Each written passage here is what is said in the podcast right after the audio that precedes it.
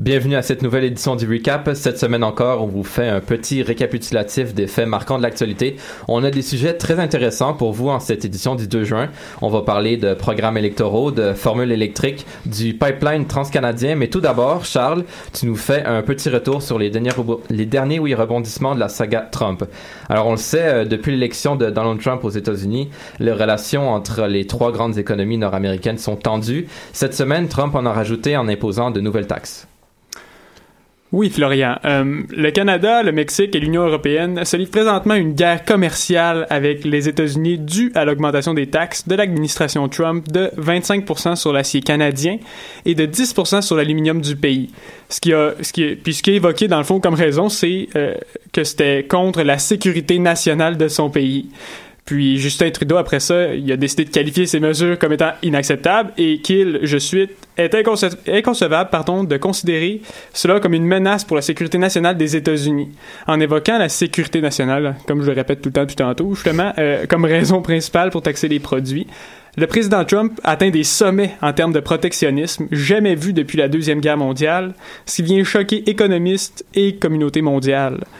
Euh, puis le gouvernement canadien, après ça, a décidé de répliquer avec des, des sanctions de 16,6 milliards de dollars visant des produits américains. Ces produits ont été listés en ligne sur le site du ministère des Finances du Canada. L'acier et l'aluminium américain seront taxés à 25% par le Canada, tandis que plusieurs autres produits seront taxés à 10% euh, parmi ces derniers, on y retrouve euh, des produits alimentaires tels que le yogourt, le café, puis des produits surgelés comme par exemple les pizzas congelées, qui sont quand même très populaires ici pas mal partout, je suppose. Euh, de plus, il y a des produits comme du sucre, tels que des tablettes de chocolat ou du, de chocolat, pardon, et du caramel. Euh, sinon, il va y avoir ketchup, moutarde, whisky, eau embouteillée, euh, produits d'entretien ménager, d'hygiène personnelle, pardon, des stylos, puis même jusqu'à des, des, sacs de couchage. Ça va être rendu à 10%, ça va être taxé à 10%. Euh, on est rendu à ce point-là, oui, c'est une vraie guerre commerciale. Puis justement, la publication sur le site du gouvernement, ça affirme que lorsque les États-Unis vont avoir décidé de retirer cette surtaxe-là de 25 et 10 ben les produits que les, produits américains ne seront plus taxés justement au Canada. Euh, puis là, les autres pays, comme par exemple le Mexique, a décidé de taxer différents aciers, puis des produits comme les fruits et le fromage. Puis l'Union européenne déposera une plainte à l'OMC contre les États-Unis et taxera des produits américains comme le tabac, le bourbon et les jeans. Euh, cette guerre commerciale pourrait faire grimper les prix de nombreux produits, puis ce, tant au Canada qu'aux États-Unis. Euh, cette liste a été établie par le gouvernement Trudeau encore pour faire en sorte que ces produits américains soient facilement remplaçables par des produits d'ici mais certains produits là-dedans sont nécessaires. Euh, pensons aux produits à base d'aluminium et d'acier, comme les voitures ou euh, les, conserves. les ordinateurs portables aussi, les Macintosh, sont tous faits en aluminium. Puis justement, ces produits-là, faits avec ces métaux, doivent traverser plusieurs fois, plusieurs fois les frontières, donc ça fait en sorte qu'ils vont être taxés souvent, donc ça va nous coûter beaucoup plus cher à nous, les consommateurs, lorsqu'on va vouloir en acheter. Euh, puis le sujet, justement, là, on va conclure comme ça, le sujet, euh, la guerre commerciale, sûrement tout ce qui est alentour de l'aluminium et de l'acier, euh, va sûrement être abordé lors du sommet du G7 qui a lieu ici au Québec. ça va changer de nom, je suppose, parce que comme plusieurs le font remarquer en raison de l'isolement progressif des Américains, ça devient le sommet G6 plus 1. ouais. Et d'ailleurs, parlant de sommet, la semaine dernière au recap, on soulignait que Trump avait annulé sa rencontre avec King Jong-un mais là, cette semaine, revirement de situation, la rencontre aura finalement lieu. Charles, qu'est-ce qui se passe? Ah oui, euh, après avoir annulé le sommet et rencontré Kim Kardashian dans son bureau, oh euh, il a décidé de continuer ses rencontres avec la Corée du Nord pour finalement rencontrer le bras droit de Kim Jong-un, Kim Jong-chol. Excusez-moi si je le prononce mal, c'est très possible. Euh, dans le fond, il a rencontré hier à la Maison Blanche. Ça, il s'agit du plus haut dirigeant à frôler le sol américain en près de 18 ans. Euh, le général Kim en a profité pour remettre en main propre une lettre écrite par Kim Jong-un destinée au président, qui a décidé d'ouvrir après la rencontre avec le général, le dirigeant nord-coréen. Euh, il a dit qu'il pourrait encore être surpris de ce qui est écrit dedans, un peu comme on est surpris à chaque fois qu'il déclare quelque chose, Trump. C'est on une bonne chose, mais bon. ouais, c'est ça. Euh, lors de la rencontre, les sujets les plus importants abordés concernent le sommet qui, qui va avoir lieu encore le 12, à, le 12 juin à Singapour. Euh, et aussi la dénucléarisation de la Corée du Nord. De plus, euh, le président a aussi avoué ne pas avoir envie d'appliquer des nouvelles sanctions pour le moment en raison de l'état positif des relations avec la Corée du Nord. mais je crois toutefois que tout peut arriver avant la tenue de ce sommet-là entre les deux dirigeants. Euh, peut-être sera-t-il annulé quelques jours avant? Personne ne serait surpris. Ça, c'est sûr. Ouais, ben on va garder un œil là-dessus pour vous parce que, comme tu dis, euh, les rebondissements sont très communs avec euh, Donald Trump. On reste dans le rancambolesque, mais cette fois-ci, on se déplace en Europe où un coup, un coup monté digne des plus grands classiques de films d'espionnage a permis au service secret ukrainien d'arrêter des agents russes. Tim, tu nous fais un petit résumé de la situation. Effectivement, Florian, c'est une histoire qui va dans tous les sens et un petit peu euh, incroyable. L'histoire commence mardi dernier lorsque les autorités ukrainiennes annoncent que le journaliste russe Andrei Babchenko a été assassiné par balle près de son domicile de Kiev. Babchenko, un ancien militaire vétéran de la guerre de Tchétchénie et un correspondant de guerre très respecté en Europe de l'Est, avait été obligé de quitter la Russie en 2016 parce qu'il avait reçu des menaces de mort à la suite de certains propos suite à l'écrasement d'un avion militaire russe. C'était aussi un grand, grand critique du Kremlin, donc il y avait plusieurs cibles derrière son dos. C'est pour ça que la police croyait à la base que sa mort était liée à ses activités professionnelles et ses opinions politiques. D'accord, et j'imagine que comme dans tout bon film, c'est à, partir de ce moment-là que l'histoire se complique. Ben, l'histoire se complique et a quand même une fin étrange parce que c'est le lendemain, lors d'une conférence de presse des autorités ukrainiennes pour expliquer la situation, que Babchenko lui-même s'est présenté bel et bien vivant à la surprise de tous et au soulagement de ses proches. En effet, selon le, le, chef des services secrets ukrainiens, Vasily Irtsak, les services secrets avaient appris que la tête du journaliste avait été mise à prix il y a environ deux mois. Donc, le temps d'essayer de trouver qui était derrière cette commande, blablabla. Euh, on n'avançait pas dans l'enquête. C'est à ce moment-là qu'on a décidé d'avertir Babchenko que sa tête avait été mise à prix et qu'on l'a embarqué dans l'histoire. Surtout qu'on se doutait que les autorités russes étaient derrière cette commande et qu'on souhaitait agir avant que Babchenko soit tué. C'est pour ça qu'on a décidé de faire un plan autour de la fausse mort du journaliste et qu'on a réussi à épingler les assassins. Faut mentionner aussi que ce plan-là, euh, parce qu'il devait être secret, Babchenko n'a pas averti personne, incluant sa femme. Donc, on présume qu'il y a eu des très très belles discussions après cette conférence de presse. OK. Et est-ce qu'on a d'autres détails? Ben, on a quelques détails si on suit aux autorités ukrainiennes, comme quoi que les, ils avaient bel et bien raison de soupçonner les Russes, parce que l'assassin qui a été capturé a tout déballé, en fait. Euh, il y avait la chaîne de commandement était assez simple. Il y avait l'assassin, il y avait comme qu'est-ce qu'on peut appeler un handler, dans le fond juste une personne qui lui disait quand attaquer, comment attaquer, euh, c'était quoi le plan. Qui cette personne-là communiquait directement avec les services secrets russes, si on suit aux autorités et à l'enquête ukrainienne. Bien sûr, le Kremlin a démenti toute implication, lui qui croit que cette histoire est un autre morceau l'hystérie anti-russe. Euh, il faut aussi mentionner que dans cette histoire, euh, c'est pas tout le monde qui est très très content du plan des Ukrainiens. En fait, on a euh, Reporters sans frontières qui a condamné ce stunt qualifié de pathétique. En fait, aussi au propos de Christophe Deloire, un membre de l'organisation. C'est déplorable que les autorités aient joué avec la vérité ainsi, peu importe le motif. Parce que dans certains cercles journalistiques, ce qu'on craint, c'est qu'à l'avenir, quand les Ukrainiens vont annoncer qu'un journaliste a été tué en, euh, Europe de l'Est, ben là, on va toujours se poser la question est-ce que c'est vrai? Est-ce que c'est un plan des services secrets? Est-ce que la Russie est vraiment impliquée? Donc, on peut comprendre à ce point-là l'implication euh, un petit peu discutable du plan, sauf que d'un autre côté, si on se met dans la peau de Babchenko qui se fait dire euh, ta tête est mise à prix, est-ce que tu peux nous aider à sauver ta propre vie?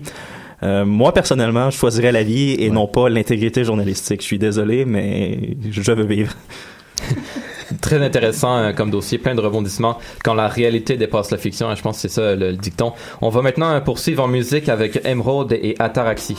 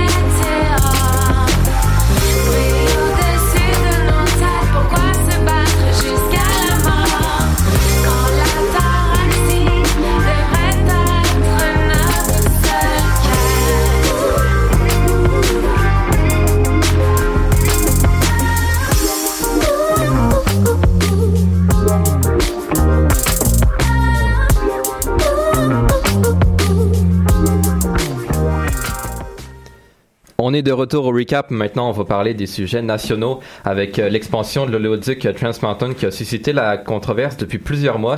Et cette semaine, après avoir tenu tête à Donald Trump, comme on l'a mentionné plus tôt, a Justin Trudeau qui a aussi marqué l'actualité en annonçant qu'il allait nationaliser le pipeline de Kinder Morgan et que le projet allait aller de l'avant.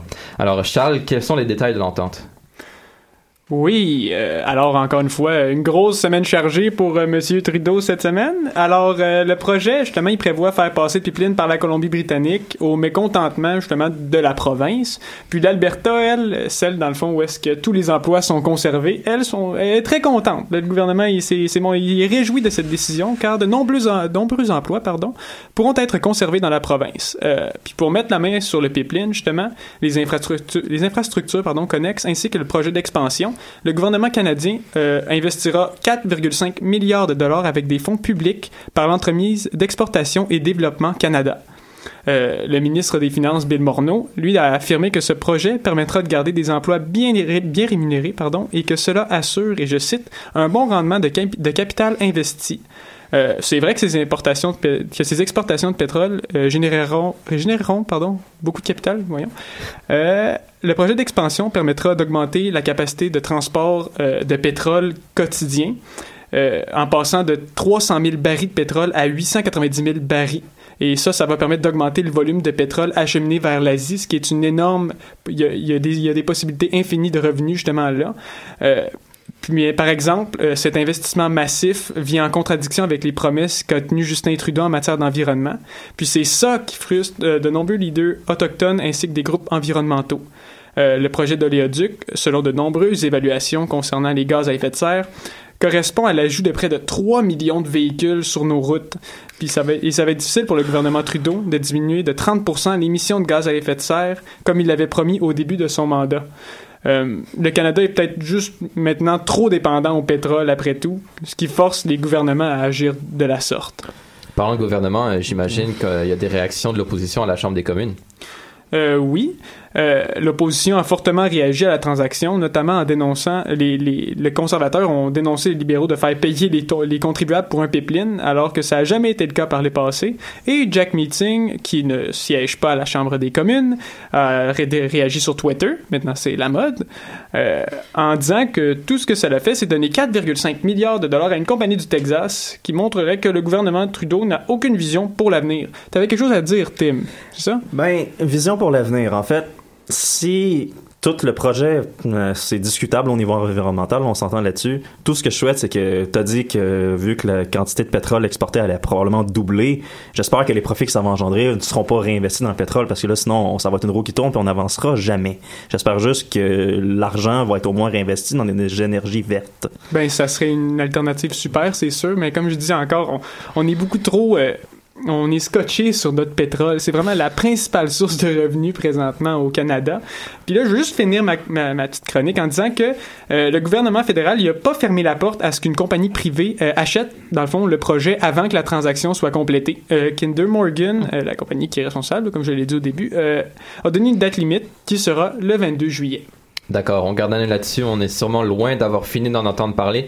On est toujours dans l'environnement maintenant, mais une nouvelle certainement plus réjouissante euh, avec l'interdiction des bouteilles de plastique qui a été annoncée cette semaine par la ville de Montréal. Nick, Nico, mais, oui, mais oui, Florian, retour sur le dossier. Mais oui, Florian, avec euh, l'annonce d'interdiction des, sacs de plastique vers la fin de 2017, je pense que tout le monde allait trouver ça évident que les bouteilles d'eau euh, vont, vont, disparaître tranquillement de, de l'île de Montréal. Mais attention, les bouteilles d'eau seront uniquement prohibées à ce qui a trait à la distribution de la marchandise dans les locaux municipaux. Ça, ça veut dire que vous ne trouverez, vous ne trouverez plus de 500 millilitres dans les, dans les arénas, les bibliothèques ou les autres établissements de la ville. Et donc, vous pourrez tout de même vous procurer des bouteilles chez euh, IGA, Jean Coutu et les marchands que, que vous allez habituellement ce qu'il faut souligner euh, de cette proposition, c'est que ça vient d'Ensemble Montréal. L'administration de Valérie Plante a par la suite évalué la proposition et l'interdiction des bouteilles d'eau dans les établissements municipaux a été acceptée à l'unanimité au conseil de la ville. Le retrait catégorique des bouteilles d'eau sera évalué dans une consultation publique plus tard cette année. D'accord. Et est-ce que les compagnies qui produisent les bouteilles d'eau songent à changer la composition de leurs bouteilles, un peu comme les producteurs de sacs l'avaient fait avec l'interdiction des sacs pour essayer de contourner un peu le règlement? Mais ça vaut la peine de se pencher sur la question, ça a été le cas avec les sacs de plastique. Ces derniers sont dorénavant plus épais et les détaillants chargent environ 10 cents par sac de plastique. Il ne faut pas oublier que pour l'instant, les sacs de plastique ne sont pas interdits, mais bien réglementés. Il est donc possible qu'une telle formule voit le jour pour euh, les bouteilles d'eau. D'accord. Et qu'en est-il des pailles? On a vu que c'était un peu à la mode de délaisser les pailles. Est-ce qu'il y aura une interdiction qui va les concerner aussi? Mais pour l'instant, Ensemble Montréal propose une réduction graduelle des pailles d'ici six mois et l'administration Plante ben, appuie cette idée, mais il n'y a pas de, de, de, choses concrètes pour l'instant. Euh, mais la ville, si, si, elle choisit de bannir les pailles, elle pourra suivre euh, le pas comme l'ont fait Londres et Vancouver. D'accord, merci beaucoup. Et toi, Nicolas, rapidement, est-ce que l'interdiction pourrait te toucher dans ta vie personnelle? Est-ce que tu utilises beaucoup de bouteilles de plastique ou pas? Ben, euh, quand j'étais plus jeune, j'utilisais beaucoup des bouteilles d'eau. Puis là, plus que je vieillis, plus que je trouve que l'environnement, c'est quelque chose de, super important. Et le fait de, de, devoir jeter tout le temps une bouteille de plastique après chaque utilisation, je trouve que ça ça aucune utilité. Donc, je traîne tout le temps ma, petite bouteille d'eau que je remplis à chaque fois. Parfait, un superbe exemple pour la société. On devrait tous faire comme toi. On va maintenant euh, poursuivre en musique. Ouais, Nina. On va maintenant poursuivre en musique avec Young Galaxy et Show You the Valley. Je te peux l'aider comme je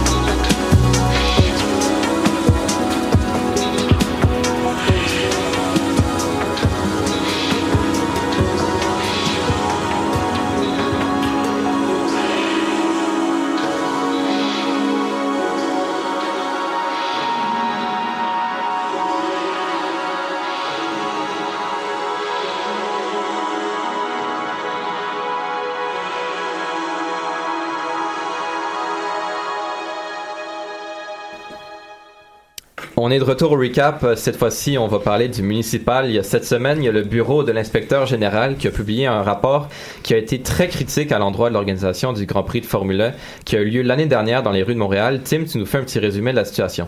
Effectivement, Florian, euh, on peut dire carrément que le bureau de l'inspecteur général a tiré à boulet rouge sur l'ancienne administration de Denis Coderre pour sa gestion de la course de Formule 1 de l'an dernier. En effet, tout aurait été mis en œuvre pour qu'Evenco organise la course comme le souhaitait le maire Coderre, ce qui, bien sûr, contrevient à peu près toutes les lois possibles et inimaginables sur l'attribution des contrats publics. Et d'ailleurs, euh, Denis Coderre avait fait l'objet de critiques pendant la campagne municipale l'automne dernier. Quant à la tenue de cette course, est-ce que ça voudrait dire que le rapport vient confirmer ces critiques? Euh, non seulement ça confirme les critiques, mais on apprend des choses qui sont encore plus graves que ça. C'est qu'en fait, on apprend que Evenco avait déjà évalué la rentabilité de la course en 2015 et ils avaient conclu que ce serait pas profitable, surtout pas à court terme, parce qu'on parle de déficit entre 11 et 20 millions de dollars par année pour les trois premières années. Ça, c'est bien sûr, c'est une évaluation qui comptait pas des éventuelles subventions gouvernementales, mais quand même, c'est pas des bonnes nouvelles. Euh, donc, pour contrevenir à ça, puis pour s'assurer que Denis Coderre ait Evenco de son côté, c'est pour ça que l'organisme sans but lucratif Montréal C'est électrique a été créé. Parce que dans le fond, ce qu'on reproche à l'administration Coderre, c'est de s'être servi de Montréal C'est électrique pour subventionner par la bande Evenco, qui lui est devenu, par la demande de l'OBNL, le promoteur de l'événement de la Formule E. Le problème, c'est que quand l'administration Plante a annulé la course de 2018, pas longtemps après, cet OBNL-là a disparu de la carte et a déclaré faillite et c'est terminé avec un déficit de 13,55 millions de dollars. Sans compter que la Formule E était pas très très contente du rachat de contrat. Elle a donc envoyé une mise en demeure à la ville pour récupérer certaines sommes à la suite de l'annulation. Ces révélations, par contre, confirment à l'actuelle mairesse Valérie Plante que la décision d'annuler la course pour les prochaines années était la bonne. Elle reproche bien sûr à son prédécesseur d'avoir contourné à peu près toutes les règles pour atteindre leurs objectifs euh, pour, la tenue de la course. Selon elle, la seule bonne nouvelle dans toute cette histoire, c'est qu'ils ne peuvent plus prendre de décisions. Ce ne sont plus eux qui gèrent l'argent des Montréalais, ils sont maintenant de l'autre côté de la banquette. Mais c'est quand même inacceptable, ils ont vraiment fermé les yeux. Et euh, est-ce que Denis Coderre a réagi à la publication du rapport? Oui, il a réagi à la, à la publication du rapport et s'est bien sûr défendu, que, comme quoi qu'il n'avait pas contourné les règles pour la tenue de la course, notamment en mentionnant que l'OBNL avait une vision beaucoup plus large que simplement la course de Formule E. En effet, si on regarde le mandat de Montréal C'est électrique à la base, en théorie, ils étaient censés promouvoir l'électrification des transports en général dans la ville de Montréal pour faire passer Montréal comme étant une métropole de l'avenir. Le seul problème, c'est que comme l'OBNL est mort pratiquement tout de suite après l'annulation de la course de 2018, mais on se rend compte que le seul événement dans lequel il a participé de manière concrète, c'est la course de 2017. Aussi, Denis Coderre se défend que l'organisme et que l'événement était carrément un gouffre financier parce qu'en fait, ce qui était planifié, c'est que l'événement soit rentable après une période de six ans.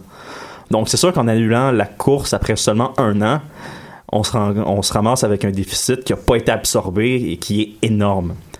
En plus, il rappelle que tous les contrats avaient passé par l'arrondissement Ville-Marie et les conseils de ville, où siégeait en plus Valérie Plante, et tous ces contrats-là ont été euh, acceptés à l'unanimité. Il s'est aussi défendu d'avoir fait de l'ingérence dans l'organisme Montréal C'est électrique, vu les sommes d'argent public investies qui sont faramineuses. On parle de 25 millions juste pour la première année. Donc, en ayant une autant d'argent de contribuables montréalais, l'administration Coder croyait avoir le droit de regarder qu'est-ce que Montréal Électrique faisait pour s'assurer qu'il n'y a pas des dépenses de fonds publics qui avaient encore moins de bon sens que qu'est-ce qu'on voit présentement?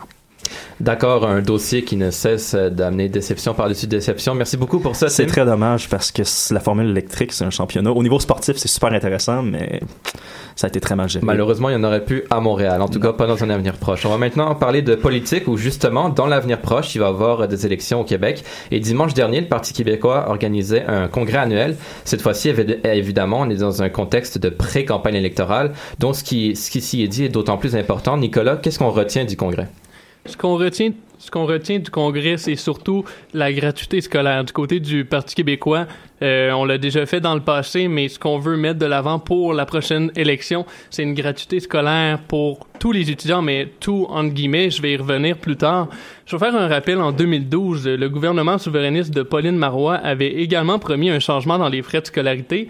Euh, par contre, c'était pas une gratuité scolaire complète. Ce qu'on parlait, c'était une indexation de 3% des droits de scolarité portant alors la hausse annuelle à un maximum de 70 dollars. Donc, pour faire un, peu un, résumé de, de, la proposition du Parti québécois, on proposerait une gratuité scolaire aux étudiants jusqu'au milieu de la classe moyenne pour le premier mandat, euh, cette gratuité se ferait graduellement jusqu'au 1er octobre 2022. Donc, on ne parle pas là, de, de demain matin. Là. Euh, le PQ a également annoncé qu'il ne prévoyait pas de faire de hausse d'impôts en lien avec la gratuité scolaire. Et c'est un peu drôle parce que euh, cette promesse coûterait environ 400 millions de dollars par année aux universités. Et si jamais il fallait que le PQ donne la gratuité scolaire à tous les étudiants, ça serait le double, donc 800 millions de dollars de pertes pour les universités euh, par année. Et je vais citer ici Jean-François Lisée qui dit Nous n'aurons pas 800 millions de dollars dans un premier mandat à mettre là-dessus, mais est-ce qu'on peut couper la poire en deux et graduellement arriver à la gratuité pour la moitié. C'est un objectif. C'est donc pour cette raison que le Parti québécois vise uniquement les étudiants de la classe moyenne euh, lors du premier mandat. Et du côté ben, du Parti libéral du Québec et la coalition Avenir Québec, les droits de scolarité fluctueront selon euh, l'inflation s'ils sont élus. D'accord, une promesse très intéressante, peut-être trop belle pour être vraie. Autour de la table, qu'est-ce qu'on en pense en, tant qu'étudiant? Est-ce que la promesse semble réaliste? Charles, est-ce que tu as quelque chose à dire là-dessus? Ben, est-ce que ça semble réaliste? Ben, moi, je vais répondre que non. Parce qu'en plus de ça, ce qu'ils ont dit, c'est qu'ils n'allaient pas monter les impôts non plus. Donc, où est-ce qu'ils vont trouver l'argent pour offrir la gratuité scolaire aux étudiants? C'est ça le problème. Si tu montes pas les impôts, c'est où tu vas chercher l'argent. Ça va couper dans les services publics. Dans certains, ils vont couper dans certains endroits qui vont pas faire l'affaire de tout le monde, justement. Moi, je crois honnêtement que c'est une stratégie un peu électoraliste qui cherche justement à aller chercher davantage de votes à Québec solidaire parce que, honnêtement, on va s'entendre que dans plusieurs comtés, la lutte au niveau des indépendantistes ou nationalistes, ça va être vraiment entre ces deux partis-là ou sinon entre la CAQ et les libéraux. Ça va être, ça va être assez intéressant, mais honnêtement, je pense pas que c'est très réaliste. Tu parlais d'aller voter des, des votes euh, Québec solidaire, mais si je me trompe pas, euh, le PQ a aussi parlé d'un salaire minimum à 15 C'est une autre idée qui provient de, de, Québec solidaire aussi. Tout à fait. mais pour le projet de la gratuité scolaire, c'est vraiment, c'est la question de, ils vont aller chercher les fonds où? Puis je suis pas sûr avec la démographie que ça va fonctionner. C'est pas un super bon calcul politique parce que si on regarde ça, ils vont couper où? En santé et ça marchera pas. Les, les gens veulent encore plus de soins puis notre population va avoir encore besoin de soins. Je sais pas où ils vont aller trouver l'argent. Honnêtement, il y a une expression en anglais qui dit pipe dream, c'est rêver en couleur. Je pense vraiment que ce projet-là, c'est ça. J'aimerais vraiment ça payer moins cher pour mes études, comme tout le monde.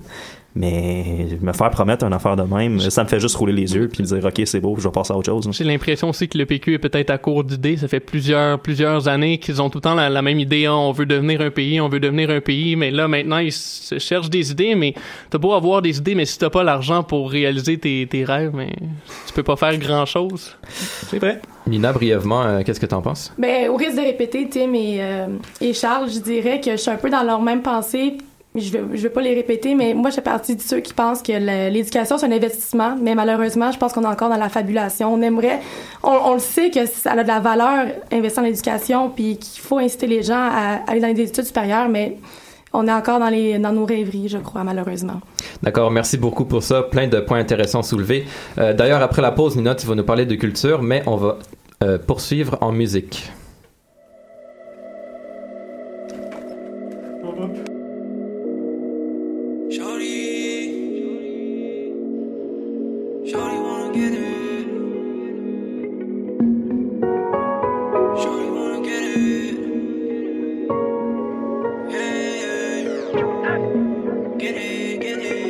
Hey.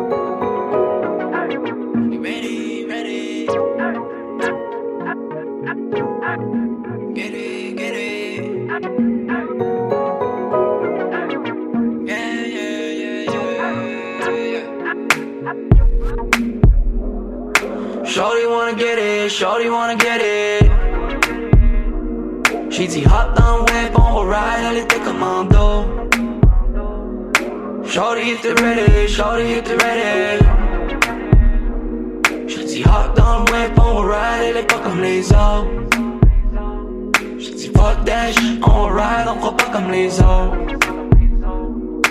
Twist dash, real quick, pis j'en allume un autre. Smoke some, ride all night, elle était commando.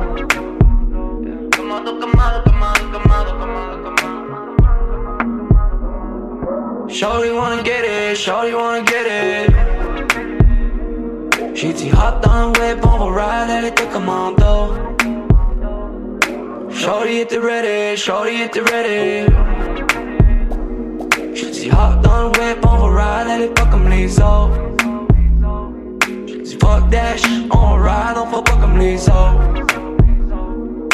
Twist dash, real quick, pis j'en allume un autre. Smoke some, ride all night, elle était commando. Commando, commando, commando, commando, commando, commando. Yeah, I got so much on my mind, baby, je suis pas du monde, personne au monde peut stopper grind, I got it on lock. Yeah, I got it on lock. Yeah, j'ai dit hop le web, laisse-moi piloter. Hey, pillow talk, then I'm penetrate. Yeah, shorty wanna cuddle, man, plein day. Yeah, no barbecue, fait le bacon. Yeah, ça c'est pas privé. Shorty so fine, veux m'en occuper. Jeune femme, what up, the shit on the. Le blanc shit down, c'est moi qui paye. Yeah, I got it on lock. I got it on lock. Shorty check 'em. Yeah, Shorty wanna get it for sure. Jeune cab wanna get it for sure. J'ai dit hop dans le web, yeah, the beer thing fit for sure. Yeah, yeah, yeah, yeah, yeah. Yeah, you know what I mean. But part of go deep, oh no. So be quick when you talking about me. Know I'm the realest, you know. French kiss, Sean Twister, no, I'm the one. Shorty wanna get it, shorty wanna get it. J'ai dit hop dans web, on va ride, elle était commando. Shorty était ready, shorty était ready. J'ai dit hop dans le web, on ride, elle est pas comme les autres. J'ai dit fuck dash, on va ride, on fera pas comme les autres dash real quick, cause y'all not in my know. Smoke some out all night till it took them all though. Come on, come on, come on, come on, come on.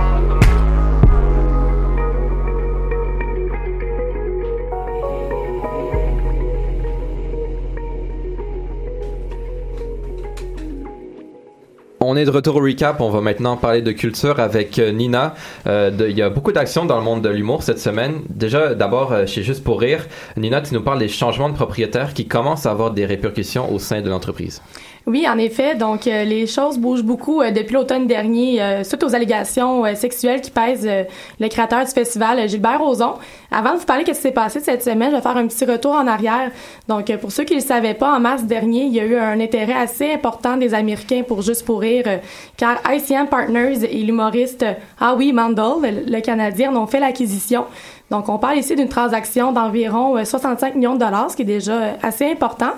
Puis par la suite, il y a eu des rumeurs euh, pour un partenariat avec des Québécois et des Canadiens. Donc on, par- on a parlé un peu de VTL, de Québécois, mais finalement ça s'est confirmé cette semaine. C'est euh, avec 51% d'entreprises que Evenco et Bell vont euh, céder l'entreprise. Donc, ce qui s'est passé mercredi, en fait, c'est quand même des décisions importantes qui se sont passées dans la haute direction. Donc, on parle des congédiements confirmés des quatre sœurs de Gilbert Rozon qui ont travaillé 30 ans au sein de l'entreprise. Donc, on parle de Luce, Lucie, Constance et Martine Lozon, euh, Rozon, excusez-moi, qui ont perdu leur emploi mercredi. OK. Qu'est-ce qui justifie cette décision? En fait, on a très peu de détails qui justifient en fait euh, ces, ces congédiements-là. En fait, il y a Luz qui s'est euh, confiée cette semaine. Elle a seulement expliqué que ce qu'on leur a dit, c'est que leur salaire était trop gros pour euh, pour continuer à les employer. Donc, euh, c'est la seule chose euh, qu'ils nous ont dit en fait comme explication. Et le- les restes des questions restent sans réponse, mais on peut quand même se faire une petite idée de qui expliquerait pourquoi ils ont perdu leur emploi mercredi. OK.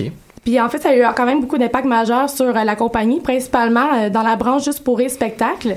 Parce qu'à l'heure actuelle, il y a un avenir assez incertain de cette euh, division-là, étant donné que c'est Luce et Lucie Roson qui ont qui géraient cette division-là depuis plusieurs années. Et du jour au lendemain, on cette branche-là se retrouve sans dirigeant, en fait. Puis au niveau de la haute direction, les, euh, les sœurs Ozon, c'est pas les seuls à avoir perdu leur emploi. Euh, ou sinon, il y a eu des rumeurs. En tout cas, c'est pas encore confirmé, mais là, on parle de trois autres personnes à la haute direction, dont euh, Guylaine Lalonde, qui remplaçait euh, Gilbert Ozon depuis sa démission. Euh, Alain Cousineau, qui était alors vice-président, et Bruce Hills, le dirigeant de la branche anglophone du festival. Cette semaine, on racontait en fait qu'il y avait les trois perdu leur emploi. Mais là, finalement, on dirait que ah, c'est pas trop ça qui se passe finalement. Ils ont peut-être même eu une promotion, mais écoutez, pour l'instant, on n'en sait, euh, sait pas plus. Mais ce qu'on sait, c'est que c'est pas terminé, puis on risque d'en savoir un peu plus éventuellement. D'accord, et toujours euh, dans le monde de l'humour, mais cette fois-ci, euh, côté radio, il y a José Godet qui s'est permis une blague qui est loin de faire l'unanimité. Ah oui, quel humoriste, hein, cet animateur radio. En fait, pour ceux qui n'ont aucune idée de quoi je parle, le dimanche, euh, le 17 mai dernier, en fait, à l'émission de radio, ça rentre au poste sur les ondes d'énergie. Euh, l'animateur ainsi que c'est euh, je vais mettre en situation en fait les deux autres co-animateurs Richard Turcotte et Marie-Christine Prou faisaient une discussion un peu humoristique sur une vidéo qui circulait beaucoup sur internet vous l'avez probablement vu en fait c'est le fameux vidéo où on y voit une femme déféquer dans un Tim Hortons et prendre ses excréments et les lancer sur l'employé. Donc, euh, ouais, vous l'avez sûrement vu, ça a beaucoup circulé. Donc euh, là, comme une bonne émission de radio, il en parlait un peu à la blague. Et euh, José Godet s'est permis une petite blague euh, qui a un peu mal passé, je vais vous la citer. Tu vois dans son regard qu'elle a un Grégory Charles prêt à sortir sur scène. Donc, avec toute sa délicatesse, euh, en fait, les autres animateurs, ils ont rien dit. C'est ça que j'aimerais préciser un peu avant. Là, dès qu'il a dit cette blague-là, ça passait comme du beurre la poêle, puis euh, l'émission continuait comme si de rien n'était, mais ça l'a vraiment fait réagir euh, les auditeurs. Mais euh, par exemple, le lendemain, euh, on tient à que José Godet s'est quand même excusé dans son émission en direct en disant que c'était simplement une petite joke, je le cite, et que Grégory Charles, c'est un de ses très bons amis qui s'aime bien et qui s'est même euh, excusé euh, auprès du musicien personnellement. Mais si j'en parle aujourd'hui, c'est qu'il y a eu une plainte qui a été déposée lundi et c'est une plainte qui soulève beaucoup les discussions étant donné que Will Prosper, un documentariste, a déposé au Conseil canadien des normes de la radio-télévision en fait, il dénonçait que cette blague, euh, dans le fond, était quand même raciste. Pas quand même, c'est que c'était une bière, une bière, une blague à caractère raciste. Peut-être que j'en ai pris une, mais non, même pas. en tout cas, c'était une blague à caractère raciste et que faut pas la prendre à la légère. Et euh, il voulait se justifier aussi qu'en portant plainte ainsi, il voulait pas empêcher l'animateur de faire de l'humour. Au contraire, mais il veut quand même démontrer que l'humour a ses limites puis que des blagues de genre, ça n'a plus vraiment sa place, encore moins dans une émission à grande écoute comme celle-ci. Et euh, un exemple justement de, de, de débat que ça l'a mené, Mike a pris la défense de José sur Facebook. Donc, euh, dans un statut où il a même donné son opinion par rapport à la radio qu'il dit conventionnelle. Donc, je vais encore le citer, euh, citer son statut. Euh, José Godet doit s'excuser pour un gag qu'il a fait à son show radio humoristique. God damn. C'est exactement pour cette raison que je ne retournerai jamais à la radio conventionnelle. Même dans un autre statut, il en a rajouté et il a dit un peu euh, avec un petit sarcasme, comme on le connaît, qu'il devait être un imbécile étant donné qu'il n'avait jamais fait le lien entre le caractère raciste et la blague de José. Je vais faire une parenthèse. Tant qu'à moi, il y a quand même un lien à faire entre sa blague et euh, le caractère raciste. Mais euh, c'est mon opinion. On va pouvoir en parler un peu plus euh, après la pause musicale. Mais euh, jusqu'aujourd'hui, par exemple, ce qu'on sait, c'est que Bell Media, le propriétaire de l'émission euh, de, la- station Énergie, en fait, a refusé de sanctionner l'animateur, même si des gens ont voulu qu'il y ait des choses qui se passent à ce niveau-là. Mais apparemment ça s'est tout réglé à l'interne et que tout est euh, beau que tout est de retour à la normale. D'accord, merci beaucoup, Nina. On va garder un œil là-dessus. Comme tu l'as mentionné, on va en discuter après la pause musicale de justement cet enjeu de la liberté d'expression à la radio. Mais tout d'abord, c'est Chose sauvage avec Ariane.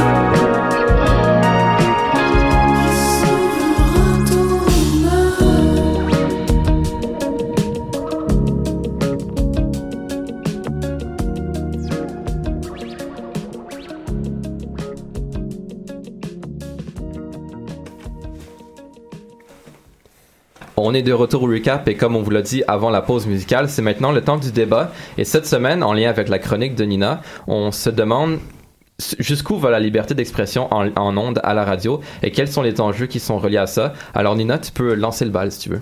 Ben, en fait, j'étais comme surprendre mon, mon petit point de vue qui m'agace, là. En fait, c'est, ça va même pas dans la liberté d'expression, dans le caractère raciste de la blague. En fait, c'est, je vais vraiment dans une simplicité que le, le commentaire de José Godet, c'était comme, c'était comme, c'était vraiment un commentaire facile, très peu recherché. Je comprends que son style, c'est très euh, dans, dans la légèreté, dans, dans l'humour un peu facile, mais c'est correct, c'est pour chercher un grand public et ça, ça lui fait bien puis ça marche. Mais je veux dire, lui, c'est un autre niveau. Comparer un être humain à un étron, c'est un commentaire qu'on fait même pas entre dans un salon entre amis. Moi, je sais pas, un de mes amis dit ça comme une blague puis je ne ris pas là. Fait pourquoi il ferait ça à la radio? C'est même pas une question de liberté d'expression, c'est sérieux? C'est une question de respect aussi à un certain moment donné. Ben c'est ça, puis surtout que Grégory Charles, je m'excuse, mais c'est un génie de la musique. Juste à la base, pourquoi il a eu cette idée-là de comparer Grégory Charles à un étron, même pas dans la couleur de la peau? Tu ne fais pas ça. mais, ne juste, pas. mais juste à, à la base, comme tu un- de comparer un être humain à. Peu importe Ouais, c'est qui, c'est ça. ça, Ça, se fait juste pas, c'est même pas drôle. Fait Il y, a, que- il y a des limites à ne pas franchir. Que ce soit. Là, c'est plutôt le caractère raciste, moi, je trouve, qui, qui ressort, là. Tu sais, Oui, quand oui. on compare ça comme ça. Je trouve ça ridicule qu'en 2018, il y en ait qui fassent des jokes comme ça devant le grand public, qui eux autres, il y en a certains qui vont le prendre en riant et qui vont trouver ça drôle, qui eux Ça. pensent vraiment comme cette personne-là. Puis ça, ça vient propager un peu un mouvement comme ça, là. tu sais, C'est c'est ça, surtout que José Godet a quand même une pas pire grande tribune, on peut dire.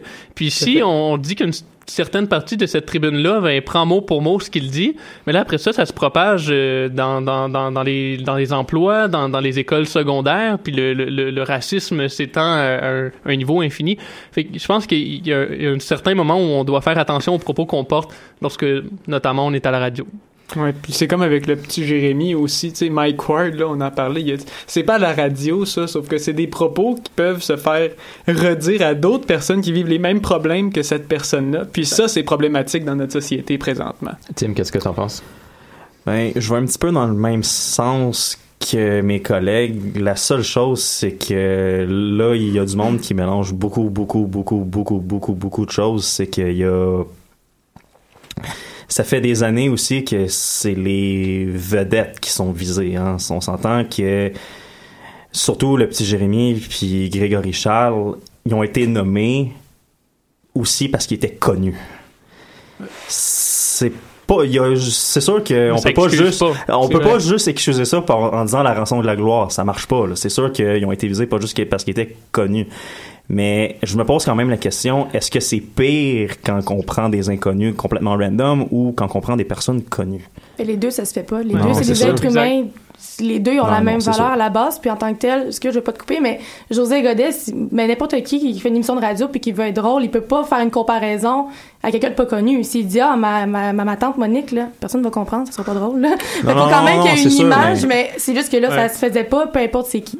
Non, non, c'est sûr, mais c'est parce qu'on s'entend aussi que on va juste aller aux States, c'est à peu près 40 fois pire qui se dit comme Compare-nous pas aux Constamment. S'il te plaît. Merci. non non non non non non non non mais tu sais on s'entend on, on s'entend qu'on entend juste sur certaines lignes ouvertes aussi certaines affaires je sais pas si vous avez écouté certaines lignes ouvertes de sport là mais certains stéréotypes qu'on entend de certains euh, on va dire commentateurs on va dire des joueurs russes de hockey là ça vole pas très très haut non plus est-ce qu'on devrait couper ces gens-là aussi pour les empêcher d'intervenir quand qu'ils disent? Je sais que certains animateurs le font avec raison là, mais, Mais justement, est-ce qu'il faut couper les lignes ouvertes? Parce que quand on a une ligne ouverte, on n'est jamais vraiment euh, à l'abri de ce qui peut euh, arriver comme type de personne. Non, c'est ça. C'est sûr que en tant qu'animateur, José Godet s'est planté, là, il s'est mis un pied dans la bouche, mais c'est parce que si on peut contrôler ces contenus-là, correct, mais c'est parce que aussi il y a le débat de tout ce qui se dit à la radio, la liberté d'expression. Euh, on va falloir penser aussi à tout ce qui peut se dire, tout ce qui est hors du contrôle des animateurs aussi. Non, mais c'est une question, c'est une question d'éthique. Euh, moi, je trouve que là, tu parlais, c'est qui qu'on nomme quand on fait ces blagues-là, mais moi, je pense que le plus important là-dedans, c'est qui qui nomme la personne. C'est celle qui est derrière le micro, c'est celle qui fait la blague, qui fait le, celle, c'est elle qui est populaire, Ah, qui a sa tribune à elle. Donc, c'est ça qui cause le problème à la base, c'est que à quel point c'est quelqu'un de populaire comme ça, que des auditeurs qui vont le croire, ils vont continuer de propager ce message-là. Que ce soit n'importe qui qui soit dit dans le message. C'est raciste, c'est pas respectueux. Ah, c'est sûr, c'est sûr. Mais j'aimerais juste rebondir sur ce que tu as dit, Timmy. Euh, tu commences, t'avançais le, le- ce qui se passe aux États-Unis. Je sais pas si vous avez vu cette semaine, mais il y a une comédienne, Roseanne, son nom de famille m'échappe, mais elle avait un- une série qui portait son nom, Roseanne justement, qui avait eu un Ah, succès, ouais, un ouais, très grand succès sur la chaîne de ABC, si je me souviens bien. C'était l'émission euh, la plus écoutée aux States. Exact. Et ils ont retiré, ils ont annulé sa prochaine saison à cause d'un tweet raciste qu'elle a émis. Et bon, on va pas faire euh, tout un dossier là-dessus, mais j'ai vu un tweet en réponse à son tweet à elle, justement, qui disait que la liberté d'expression, c'est pas la liberté de répercussion. Dans Ah, le sens ça, c'est que ce que tu dis a des répercussions. Est-ce que José Godet aurait omis ce côté-là des répercussions de ce qu'il a dit? Tout à fait. Ah, c'est sûr qu'il y a pas pensé. C'est clair, clair, clair, clair, clair qu'il y a pas pensé. Il s'est, il il est juste passé 20 000 pieds par-dessus sa tête, puis il est peut-être là le problème. Tu sais, on parle de tout ce qui est, on va dire, le, le racisme systémique, là, tu sais, qu'on fait juste pas y penser, puis ça se perpétue, là. Il est peut-être là, c'est peut-être un des bons exemples de ça. C'est qu'on y a juste pas pensé, puis c'est après coup qu'on se rend compte que, ok, ouais, c'était pas fort. Mais- à l'avenir, il va, pour que la situation s'améliore, il va falloir qu'on progresse dans ce sens-là. Mais le problème, c'est que est-ce qu'on fait comme il est arrivé à Rosanne avec José Godet, puis on l'enlève des ondes pour cette blague-là? Mais le problème qu'il faut quand même prendre en considération, c'est que c'est pas la première fois que ça arrive. Là. En 2005, José Godet, avec les grandes gueules, là, il y a eu des plaintes parce qu'il répétait souvent euh, petit nègre, petit nègre, puis c'est arrivé plusieurs fois, puis il y a eu plusieurs plaintes. Puis Bell Media ont eu, ont eu la même réaction.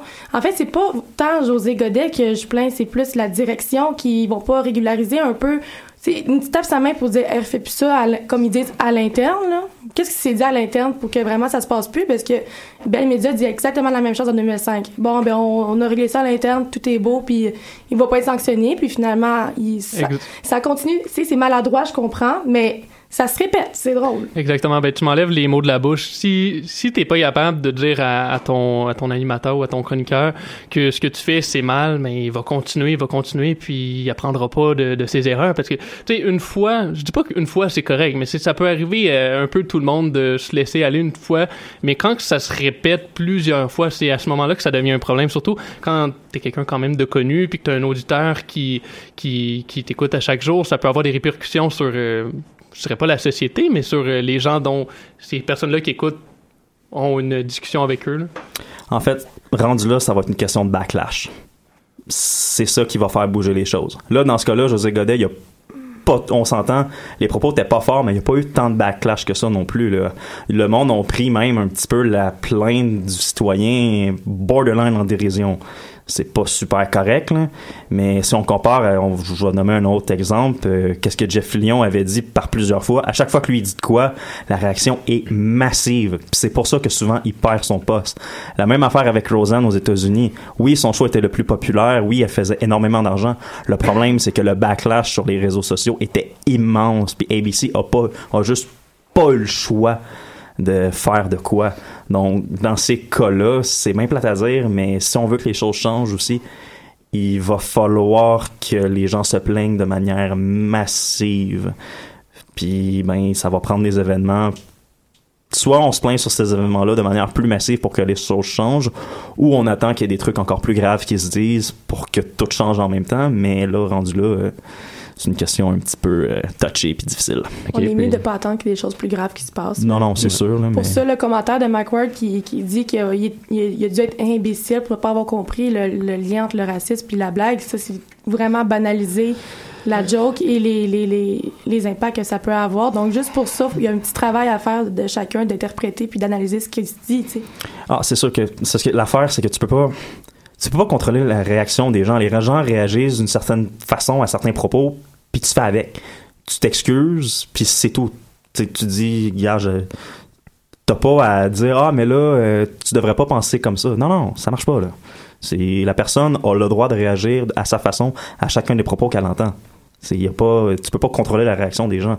Fait que là-dessus, Mike Ward, s- je suis pas sûr de où ce qu'il va. C'est sûr que lui, dans sa tête, euh, on l'a déjà vu dans certaines émissions qui sont passées à TVA, là, Confession secrète, dans sa tête, euh, le Québec, c'est quasiment un marché mort dans sa tête pour l'humour. Fait que ses propos vont dans cette lignée-là, mais là-dessus. euh, Mais Puis en plus, il a été chaudé parce qu'il s'est encore, il s'est fait euh, blâmer sévèrement par euh, la cour. Donc, euh, c'est sûr que on- moi, ça me surprend pas qu'il ait réagi comme ça, même si c'est. Mais c'est le personnage aussi. Là. Faut, Mm, et on est habitué à des commentaires comme ça de Mike Ward. Là. On est habitué à des commentaires comme ça de beaucoup, beaucoup, beaucoup de gens. là. Vrai. Mais juste une petite précision par rapport à la blague. Est-ce que on sait si elle était euh, entièrement improvisée ou est-ce qu'elle était écrite? Est-ce que est-ce qu'il a suivi son texte ou est-ce qu'il a improvisé la blague comme ça? Comment comment qu'il l'a sorti, je ne sais pas, mais comment qu'il l'a dit, ça sortait un peu euh, spontanément. Puis il est quand même, il est comme ça, José Godet, il est très spontané, puis il est, il est très, il est très vif là. C'était impulsif. C'est ça, je Non, crois que c'est ça. Mais la maladresse, on peut le laisser, c'est correct. C'est juste, c'est, en fait, c'est juste un message pour dire aux gens d'être un peu plus rigoureux, puis juste un peu d'assumer la, no- la notoriété que tu as et, et de l'assumer simplement, tu sais. Non, c'est sûr. Justement, pas juste à la radio, mais aussi dans la vie de tous les jours, de faire attention à ce qu'on dit, parce que ça peut avoir des répercussions sur, euh, tu sais, on sait pas, la personne peut, peut prendre ça vraiment très difficile, puis c'est des choses qu'on doit essayer d'éviter. Ça doit passer par la radio, ça doit passer par la télévision, mais ça doit aussi passer par nous, chacun euh, à la maison.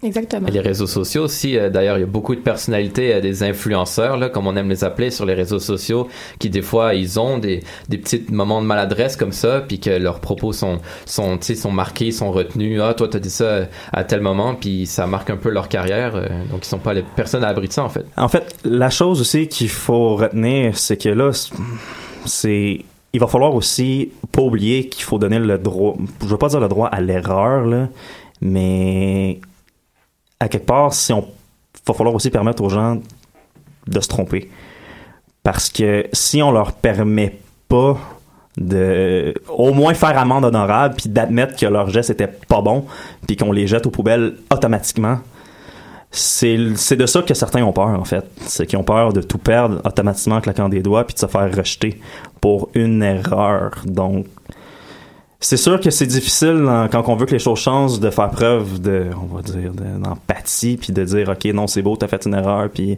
on, on te pardonne mais le travail va des deux côtés. Si on voit que la personne fait vraiment l'effort d'admettre qu'elle a dit de quoi de pas correct on va pouvoir aussi euh, reconnaître cet effort-là. Parce que des fois, j'ai l'impression qu'il y a certains qui pensent qu'un coup que l'erreur a été admise, euh, ça marche pas quand même.